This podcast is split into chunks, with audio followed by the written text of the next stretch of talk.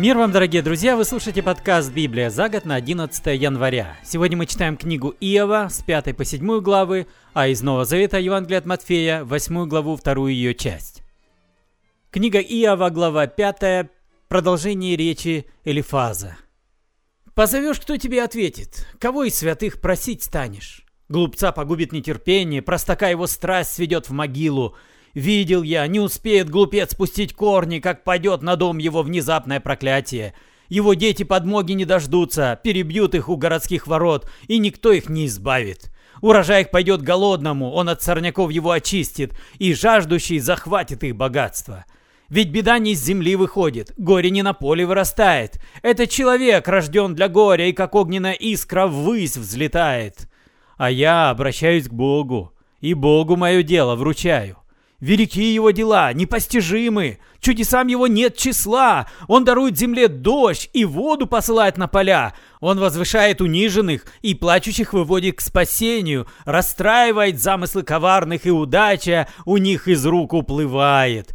Умников на их же хитрости ловит, изворотливым путает расчеты, средь бела дня их окутает мрак, в полдень как ночью побредут они на ощупь а несчастного спасет он от меча, от их пасти, от руки крепкой.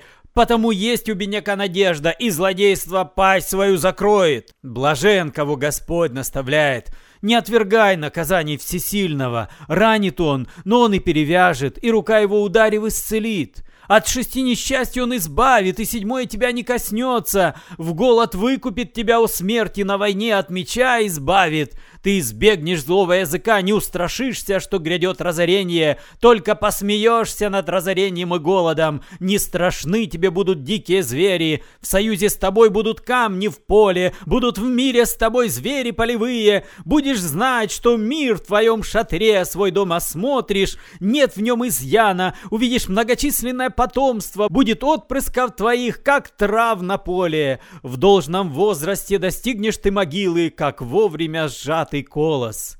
Вот что выяснили мы, так оно и есть. Выслушай и усвой все это. Глава шестая. Так отвечал Иов. Если бы взвесить мое горе, на весы положить мое несчастье, было бы оно тяжелее песка морского, потому избивчива моя речь. Стрелы всесильного в моем теле, мой дух напоен их ядом, одолел меня ужас Божий. Ревет ли осел на пастбище, мычит ли волу кормушки, едят ли пресной без соли, есть ли вкус у творожной сыворотки, прикоснусь к ней, с души воротит, вот что в несчастье стало моей пищей. О, если бы исполнились просьбы, и Бог даровал мне надежду, решился бы меня уничтожить, руку занес, чтобы меня прихлопнуть. Это было бы мне утешением, ликованием средь бесконечных мучений. Я ведь не отверг слов святого. Откуда силу взять, чтобы дальше терпеть? И какого же конца мне дожидаться? Разве сила моя что камень? Разве тело мое из бронзы? В самом ли себе искать подмогу, когда нет ни в чем неудачи? Кто отвернется от друга, тот забыл о страхе Божьем. Братья мои, что ручей непостоянный, переменчивы, как струи речные, то мутнеют они от талого льда и бурлят от таяния снегов, то со временем стихают, иссякают, и в жару пересыхает русло. Тогда они доходят до цели каравана и бредут в пустыню на погибель. Их высматривают караванщики из Теймы, о воде мечтают путники из Сабы, но ложная кажется их надежда. Дойдут до сухого русла и ужаснутся. Вот чем вы для меня теперь стали. Увидали беду, испугались. Говорил ли я вам слово «дайте», мол, богатством своим поделитесь? Говорил ли «от врага меня избавьте, злодеям за меня дайте выкуп»? Вразумите меня, и я умолкну, научите, в чем мое заблуждение. Тяжело снести правдивые речи, но чему учат ваши поучения? Вам бы только к словам придираться. Речь несчастного для вас, шум ветра. Вы разыгрываете по жребию сироту и о друге ведете торг. Повернитесь же ко мне, наконец. Стану ли я лгать вам в лицо? Одумайтесь, чтобы не допустить зла, прислушайтесь к правоте моей. Разве зло у меня на языке? Разве вкус погибели не распознаю?» Глава 7. Удел человека на земле труд подневольный, и дни его, что дни паденщика. Он как раб вздыхает о тени, как паденщик мечтает о платье, так и мне достались месяцы пустые, моя доля — мучительные ночи. Едва лягу, жду, когда же вставать. Но все тянется ночь, и до зари нет мне покоя. Покрылось червями мое тело, одежда на мне, корка грязи, коростой слезает с меня кожа. Мелькают дни мои, как челнок ткача, подходят к концу и рвется нить надежды. Подумай, жизнь моя дуновение ветра, и счастья мне больше не видать. Не найдет меня тот, кто видит ныне. Глянь, а меня уже нет. Облако уплывает и тает, и кто сошел в Шеол, не вернется. В дом свой уже не возвратится, на родине его больше не увидят. Потому я сдерживать слов не стану. Расскажу, как стеснен мой дух, поведаю, как душе моей горько. Что я, море или чудище морское, что ты стражу надо мной поставил? Я подумаю, сон меня утешит, на постели мои жалобы прервутся, но ты меня и во сне ужасаешь, видениями в трепет приводишь. Лучше бы прервалось мое дыхание, лучше смерть, чем такое тело. Постыла мне жизнь, но она не вечна. Оставь меня, дни мои дуновения ветра. За что же человеку честь такая? Ты обратил на него внимание. Зачем приходишь ты к нему по утрам, испытываешь его то и дело? Отчего ты не оставишь меня в покое, не отпустишь на миг, не дашь дух перевести? Я согрешил? Ну что могу я сделать тебе, надзиратель над людьми? Зачем ты целишься в меня? Почему я стал тебе в тягость? Почему ты не простишь мой проступок? Что же ты вины с меня не снимешь? Лежать бы мне сейчас в земле, и тогда не сыскал бы ты меня.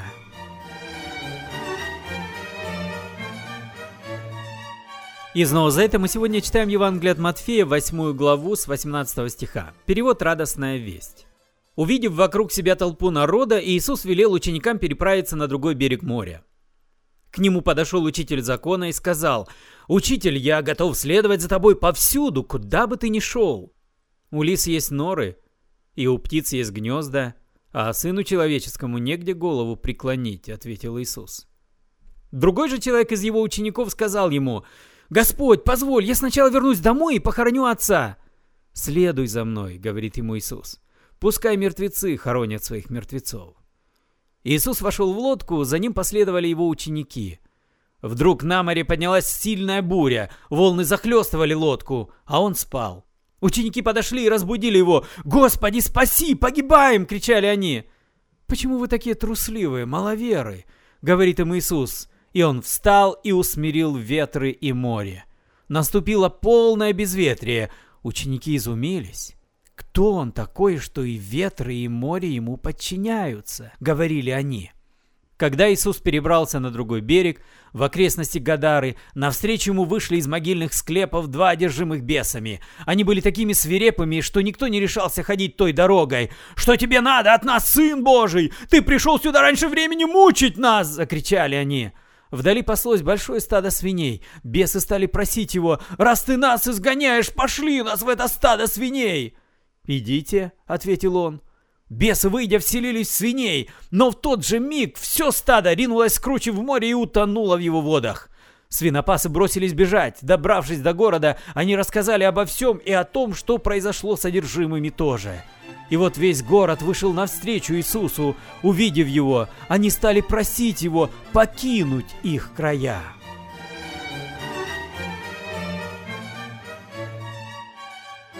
Прочитав этот отрывок, один человек сказал, знаете, что меня удивляет больше всего в этой истории? Что Иисуса Христа попросили бесы о некой услуге. И он согласился и сделал по их просьбе. Так если Бог ответил на просьбу бесов, неужели он будет равнодушен к моим просьбам, к просьбам его детей? Такие неожиданные интересные выводы делаются людьми при чтении Писания. Вы слушали подкаст «Библия за год» на 11 января. С вами был Петр Тюкало. Спасибо за внимание. До свидания, до следующей встречи завтра.